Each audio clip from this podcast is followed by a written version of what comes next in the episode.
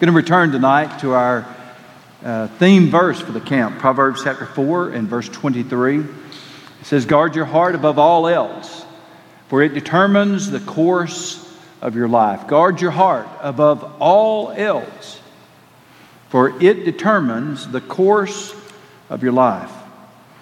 Before we go any further, we have another math problem to consider tonight. And just bear with me. Go ahead. Uh, shout out the answers when you get it. Uh, 4 times 10 equals 40. 40 plus 60 equals 100. 100 times 2 equals 200. 200 plus 50 equals 50.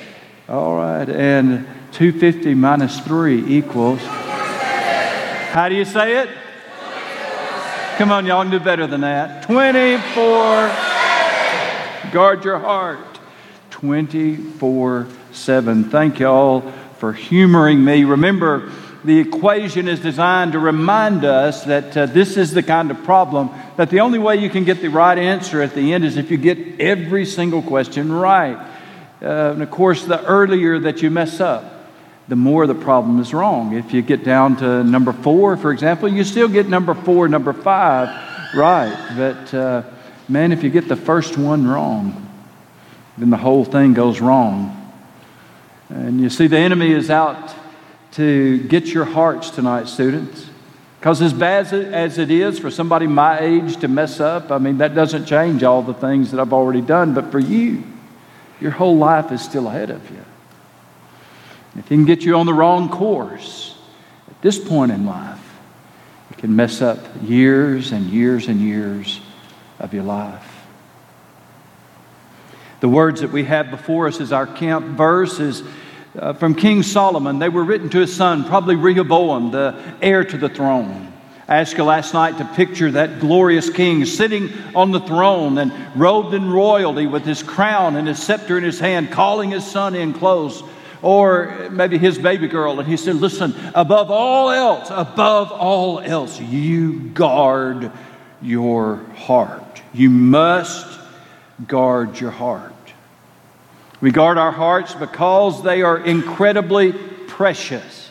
They're precious because out of it then comes the issues of life. We guard our heart then not only because they're precious, but also we guard our hearts because they're in peril they're in great, great danger in the world in which you live.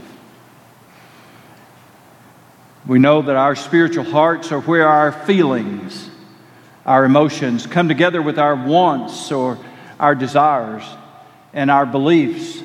Uh, that is what we hold to be true and false, who we believe in and what we believe. Those things come together in our hearts and they determine what we do and what we don't do, how we live, how we behave.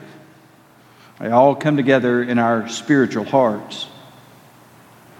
Now, we saw last night, we talked about our wants, our desires, what we want.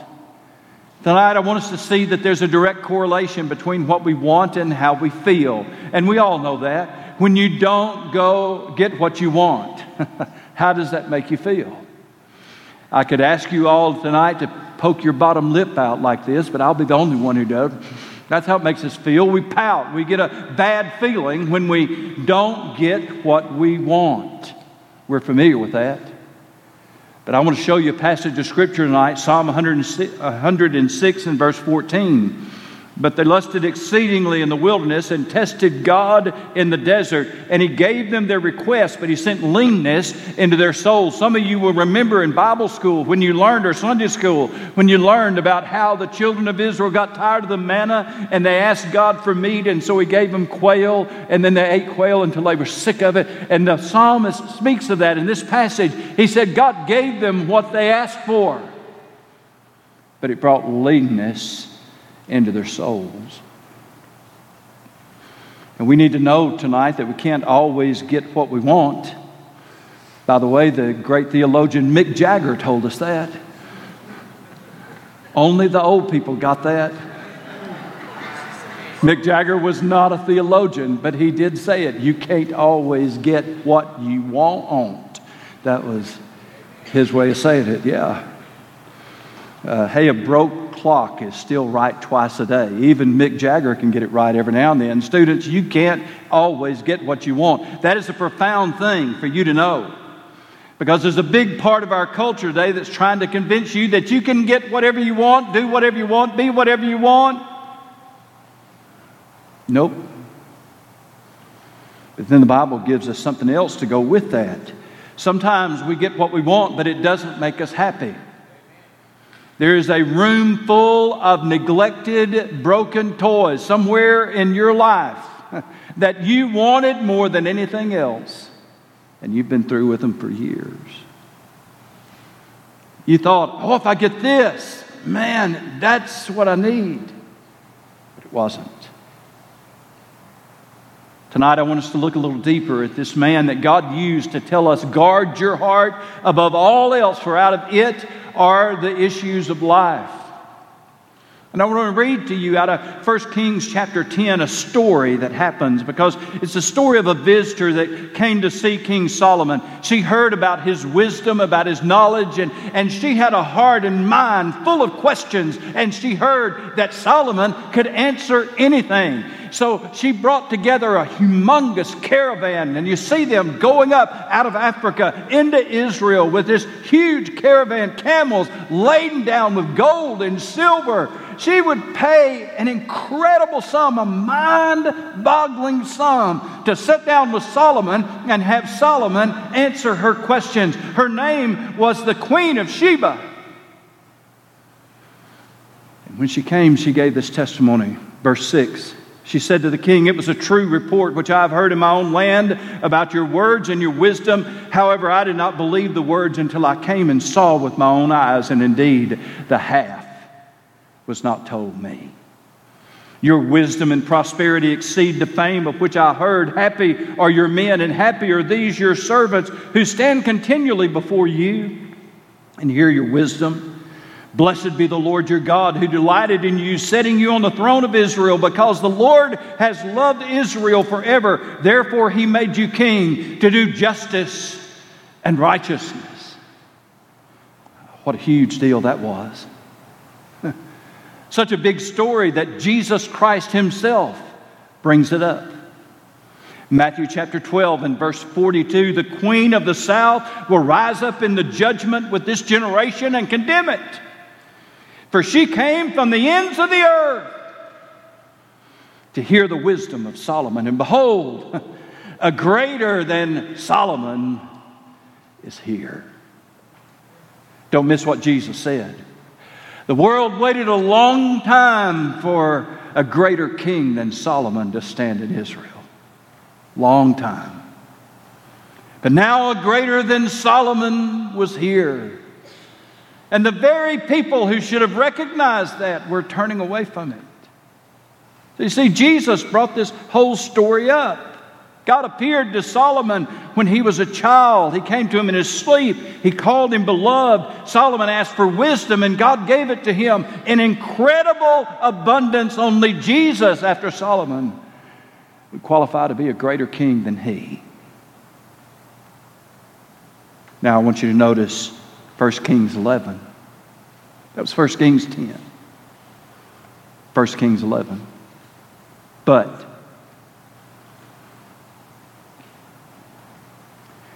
King Solomon loved many foreign women as well as the daughter of Pharaoh, women of the Moabites, Ammonites, Edomites, Sidonians, and Hittites.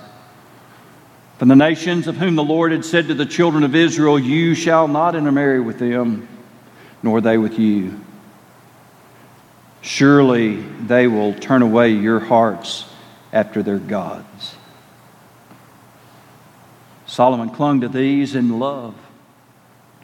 He had 700 wives, princesses, and 300 concubines. And his wives turned away his heart. For it was so when Solomon was old that his wives turned his heart after other gods. And his heart was not loyal to the Lord his God as was the heart of his father David. I state this very succinctly tonight. Solomon let his guard down. The same man who told his son so intently, the same man that God used to write this, that reaches across these ages to speak to all of us tonight, that same man let his own guard down. And when he was old, his heart was turned away from the Lord. Solomon got married 700 times. That's 699 more times than he should have. 700 times. Do you ever think that 700 wives means 700 weddings? Can you imagine that? I did the math. If he got married once a week without a break, it would take him 13 years to marry 700 women. And that's once a week. Can you imagine? No! Double it once every two weeks, 26 years. Once a month. Oh my goodness. 50 years it'd take him to marry 700 wives. Now, I mentioned that to my wife, and, and, and of course, she very astutely observed well, they didn't all probably have a big wedding. Man, how would you like to live with that? I'm sorry, wife number 493, I'm not going to give you the same kind of wedding I gave to 212 down there. Sorry, she was, uh, I liked her hair better. How's that going to work out? I, I don't know. He was a king. How do you marry somebody and just it not be a big deal? I don't know. The Bible doesn't tell us.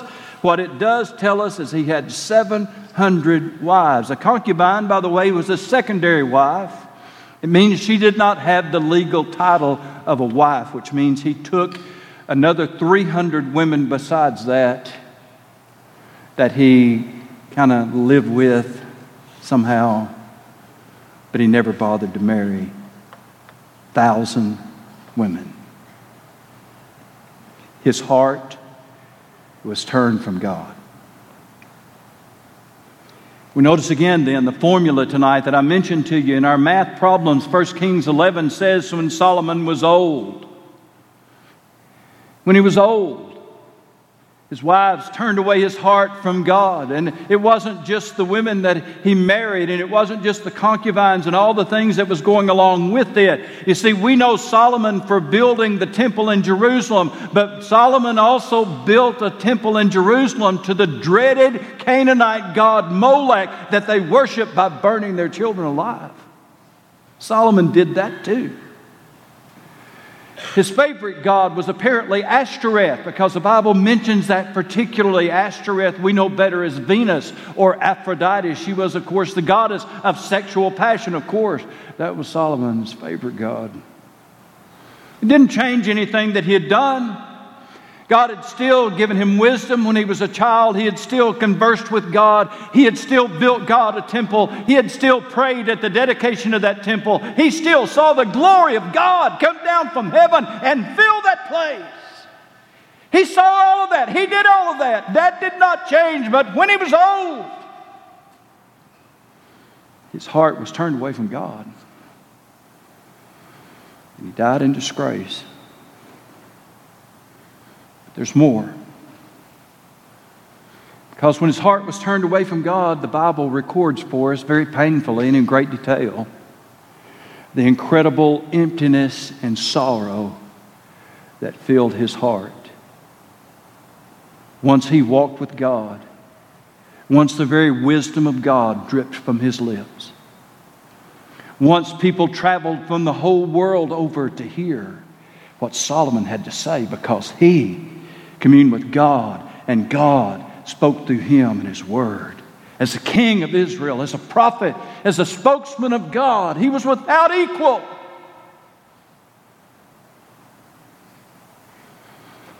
And yet, when his heart was turned away from God, he ends up with an incredible emptiness. The whole book of Ecclesiastes tells us about it. Solomon wrote that book too. Ecclesiastes chapter 2 and verse 11, Solomon says, Then I looked on all the works that my hands had done, and all the labor in which I had toiled. all the work I had done, all the labor I had toiled. And indeed, all was vanity, meaningless, empty, like grasping for the wind. There was no profit under the sun. Then I turned myself to consider wisdom and madness and folly. For what can the man do who succeeds the king? Only what he has already done. And I saw that wisdom excels folly as light excels darkness. The wise man's eyes are in his head, but the fool walks in darkness. Yet I myself perceive that the same event happens to them all. So I said in my heart, as it happens to the fool, it also happens to me. And why was I then more wise? This also is vanity. There is no more remembrance of the wise than of the fool forever, since all that now is will be forgotten in the days to come. And how does a wise man die? As the fool. Therefore, I hated life. Because the work that was done under the sun was distressing to me, for all is vanity and grasping for the wind. Solomon told us, guard your heart above all else, but Solomon let his guard down. As his heart was turned away from God, he began to look at his life, and suddenly everything that he had done, the temple that he had built for God, the, the, the statements that he had made for God, the, the truth that he had taught, the people that he had set out to help, it all looked meaningless to him. His heart so empty, he full of morbid thinking. I, am going to die and I'll die. It doesn't matter if I'm a wise man or a fool because I'm going to die and we all die the same. That man who had so much truth in his mind and in his heart suddenly falls victim to a foolish lie. With all of his wisdom and all of his wealth and all of his women, he hates life. We would say it this way I hate my life. Anybody that works with students in America today hears that statement I hate my life. I hate my life. We might uh, convince ourselves that the reason I hate my life is because I don't have money. But you know, Solomon had all kinds of money and he hated his life. We might think that the reason that I hate my life, the reason somebody would hate their life is because they don't have the freedom to do whatever they wanted to do. But Solomon was the king, the most powerful man in the world. He could do whatever he wanted, and yet he still hated his life. We might think that the answer is all in sexuality in our day, where sexuality, as we mentioned last night, is on the mountaintop, ruling and giving precedence over everything. So if I could just have sex the way I want, if I could just be the way I want sexually, then it'd be fine. But Solomon had all that, and he said, I hate my life. That's not the answer. If Solomon would have read some of the things he wrote before he turned his heart from God, he would have known why he hated his life.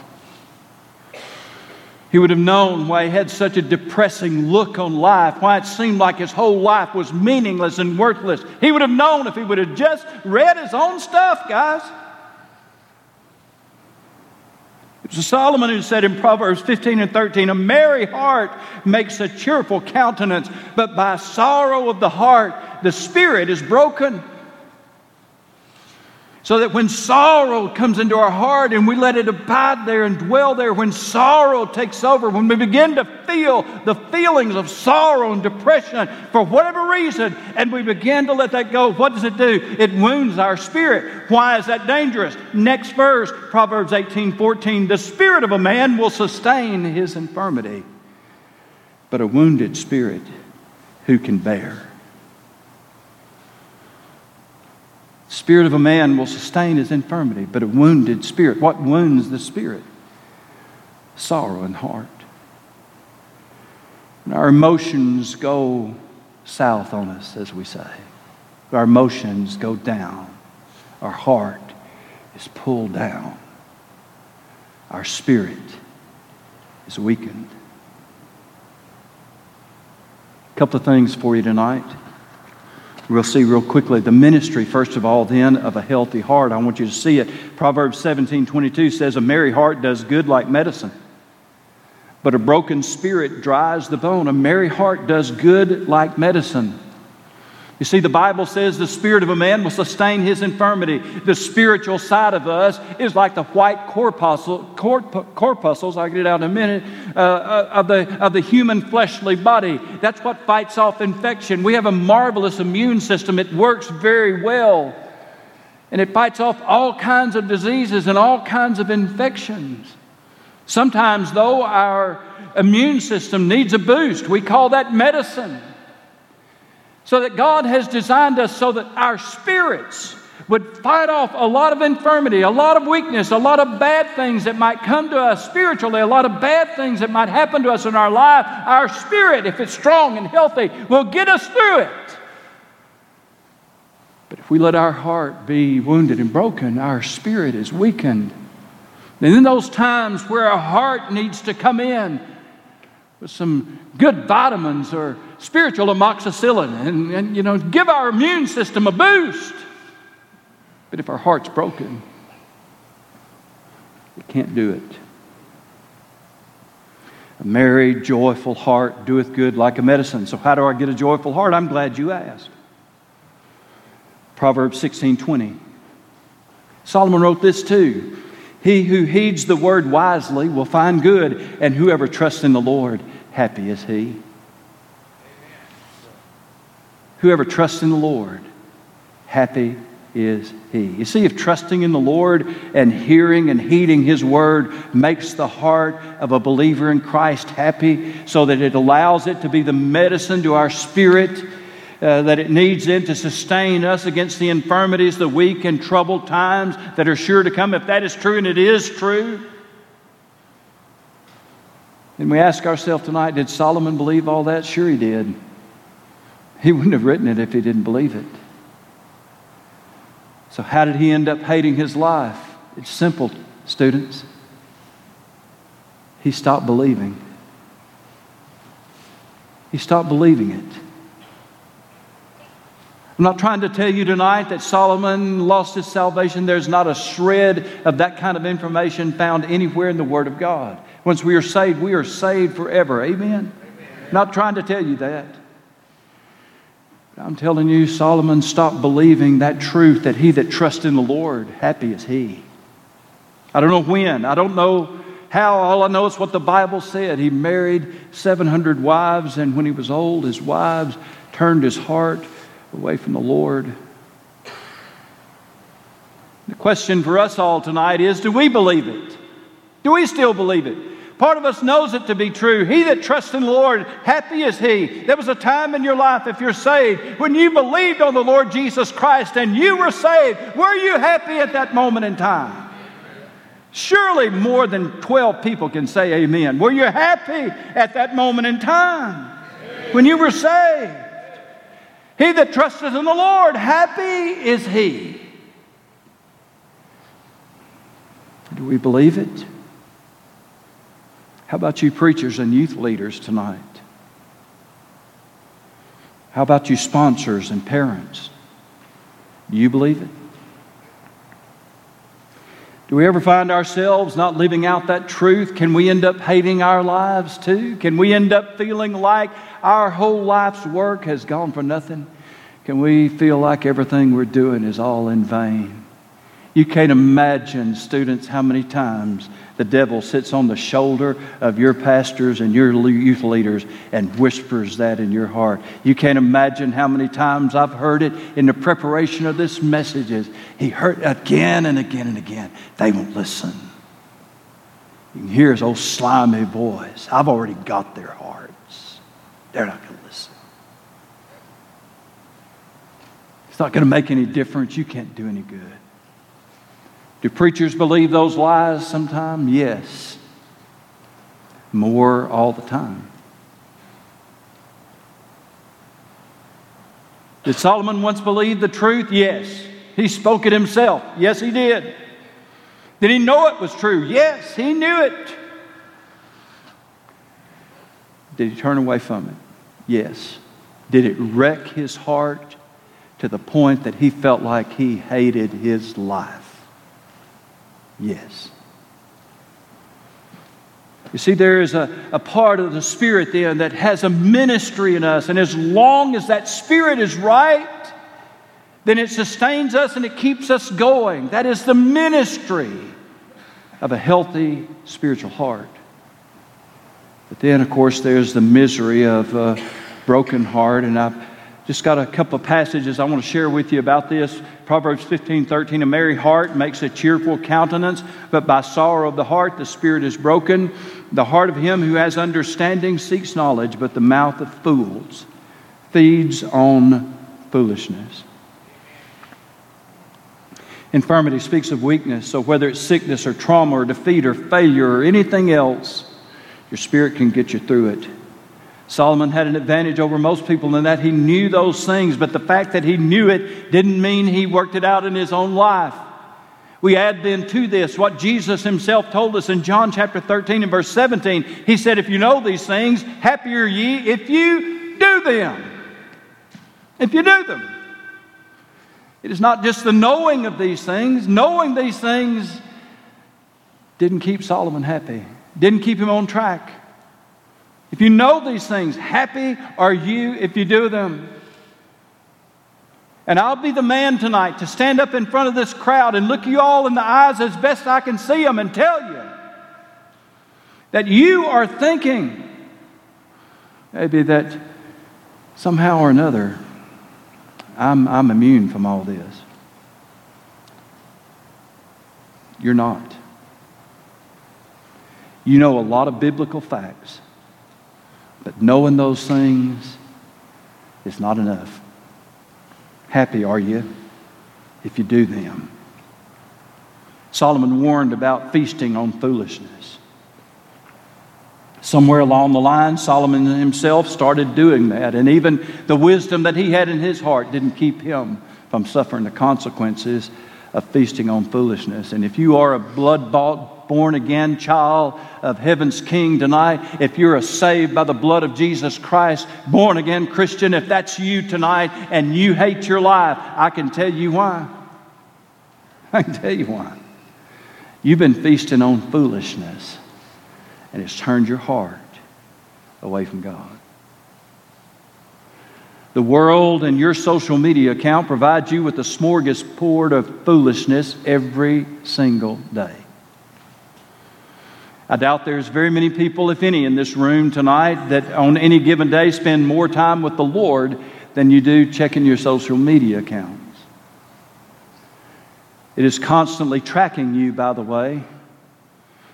Uh, they see what you like, they see what you click on, they see when you show interest in something. Uh, they see what you read. If you're reading a certain article, and then they immediately their logarithms go into effect. And so all of a sudden you start seeing more and more and more and more and more. And the more you feast on that stuff, oftentimes it's flat out flagrant lies. But the more you feast on it, the more sense it starts making to you. You feast on foolishness as you listen to what a lot of your friends are saying. And I'll again, I'll be the guy tonight that stands up here and looks you in the eye and tells you your friends don't know anything more than you do. They don't know any more about life than you do. Most of them are just as miserable as you are. They've got just as many questions. They don't know the answers.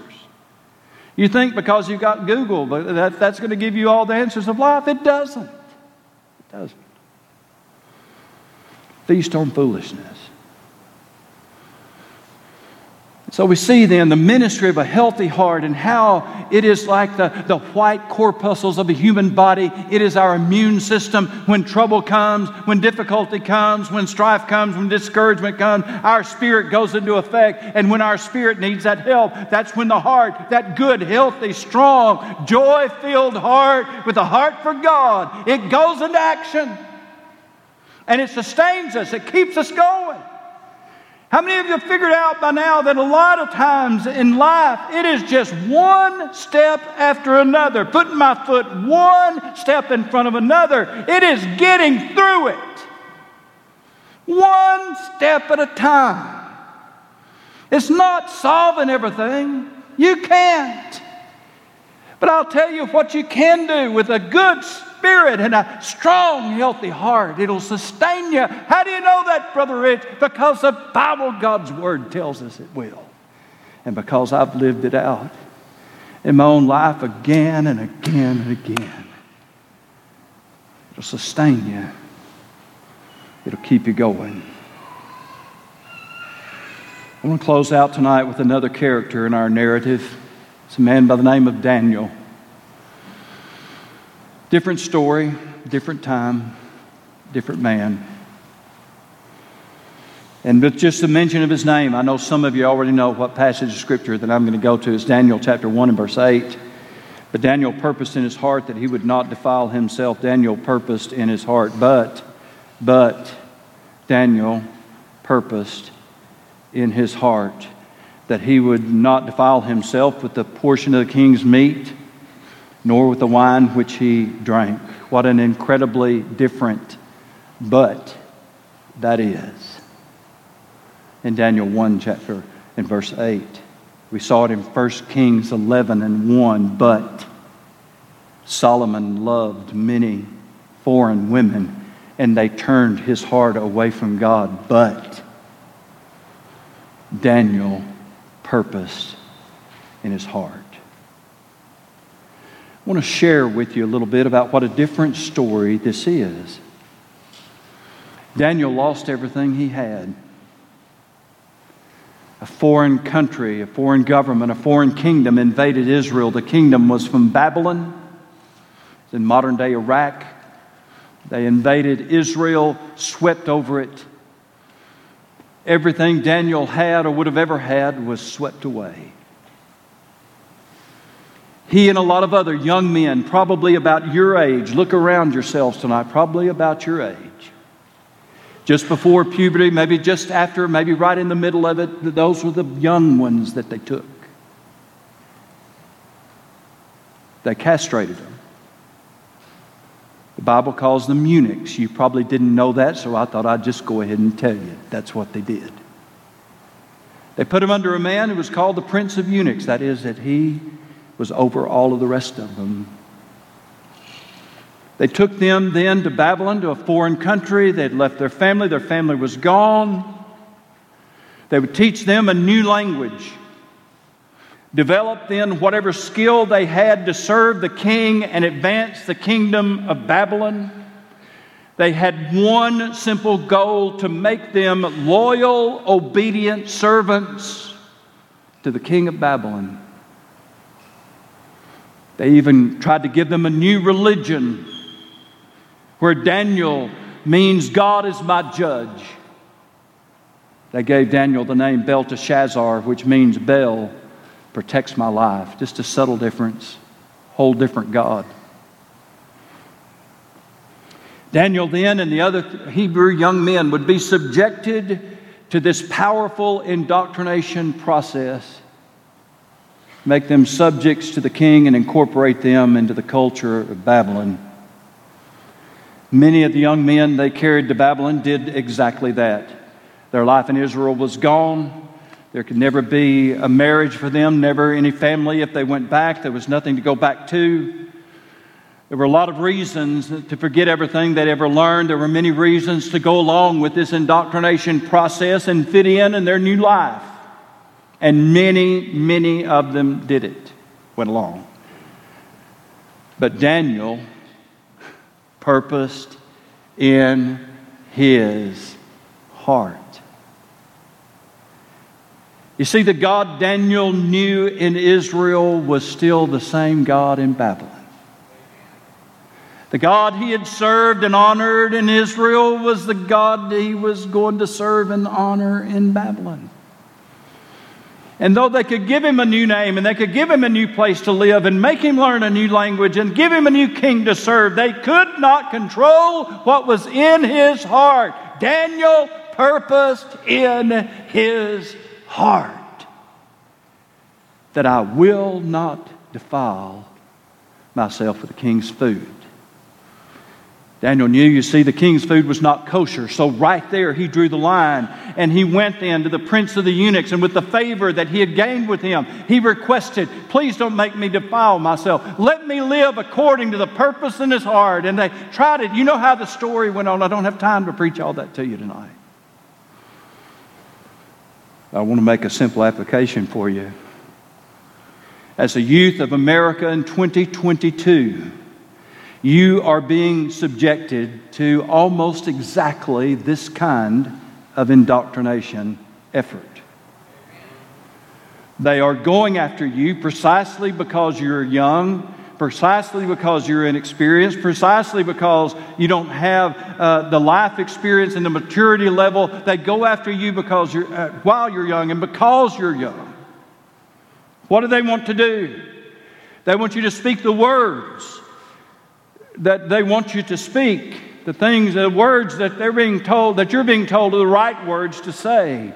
They want you to think the thoughts, the thoughts that are the right thoughts to think. Accept all the things that you're being told to accept. Embrace all the things that you're being told to embrace. To say okay to all the things that they're telling you are okay. You're being shown everywhere that there are powerful, powerful people behind this and if you stand up against it, they'll make you pay. You see, they're giving you powerful reasons to go along with what they're telling you, even though, even though you know that what you're being told contradicts the truth of God and the truth of God's creative work in us. You know it. If you don't conform to this indoctrination, you'll be scorned. You'll be ridiculed. You'll be made fun of, hated. You face the loss of your freedom and livelihood, and even face perhaps the increasing threat of violence. Guess what? Daniel faced all that too. He was hated, attacked, spied on, imprisoned, lied on, ultimately thrown in a den of lions. But at the same time, Daniel had conversations with angels that called him greatly beloved. Solomon had that conversation with the Lord himself as a child who called him greatly beloved, but Daniel had it after a long and productive life of standing for God, of that determination that he made, even in the culture, even in everything that had happened to him, even though it was hard, even though people hated him, even though they lied on him, even though it might cost him his life. I have purposed in my heart that I might not defile myself. I'm going to be obedient to God. It's in my heart and even at the threat of his life, he wouldn't give in. And at the end of his life, what did he get? Daniel 12, 13. Daniel 10, 11. Oh, Daniel, man, greatly beloved. Daniel 12, 13. But you go your way to the end, for you shall rest and will arise to your inheritance at the end of the days. Daniel. Solomon stopped guarding his heart it was turned from the Lord through sorrow of heart. He hated his life. His spirit was weakened. When he needed his spirit to be strong, it wasn't. He turned to false gods. He found gods that would let him do whatever he wanted. His heart grew more and more empty, and he hated his life. Daniel purposed in his heart. He died with the breath of angels whispering in his ear, saying, You've done a good job. You can rest, and you'll rise again at the end of days.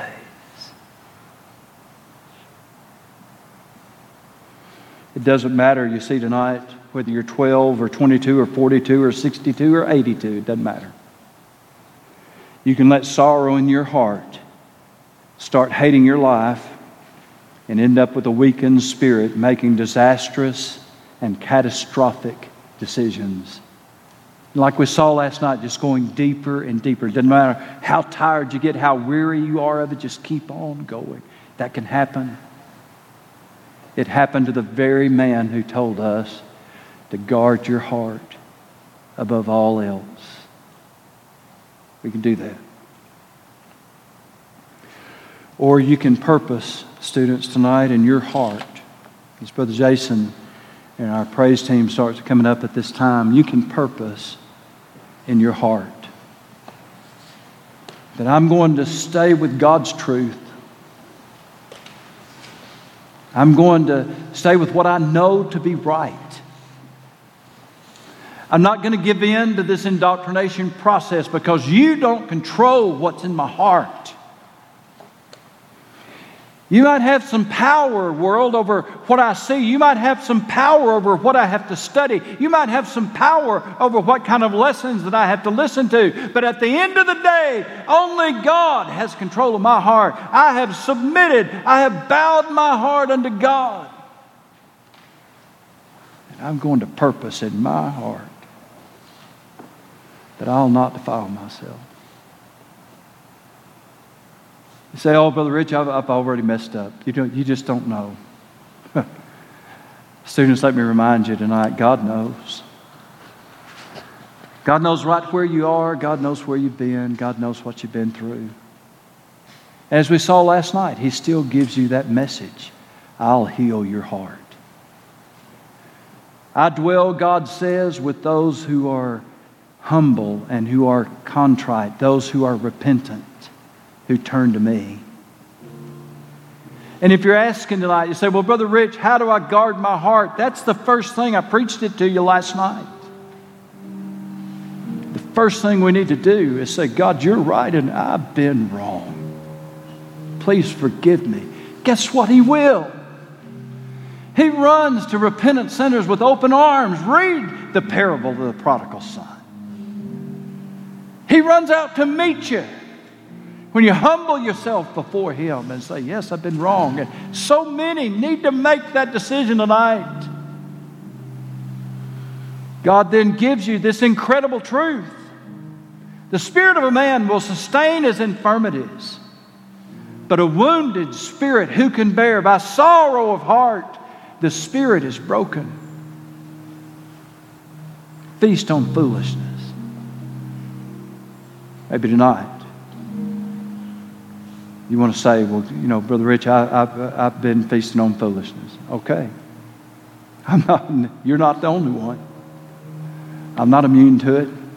Nobody else in this building is. We've all sat down to a good old helping of foolishness from time to time in our life and ate it up and licked up the gravy out of the plate. Got to tasting real good. We've all done it. But tonight you can go to God and say, God, I know I've done that. Starting right now, I want a purpose in my heart that I'm going to live for you.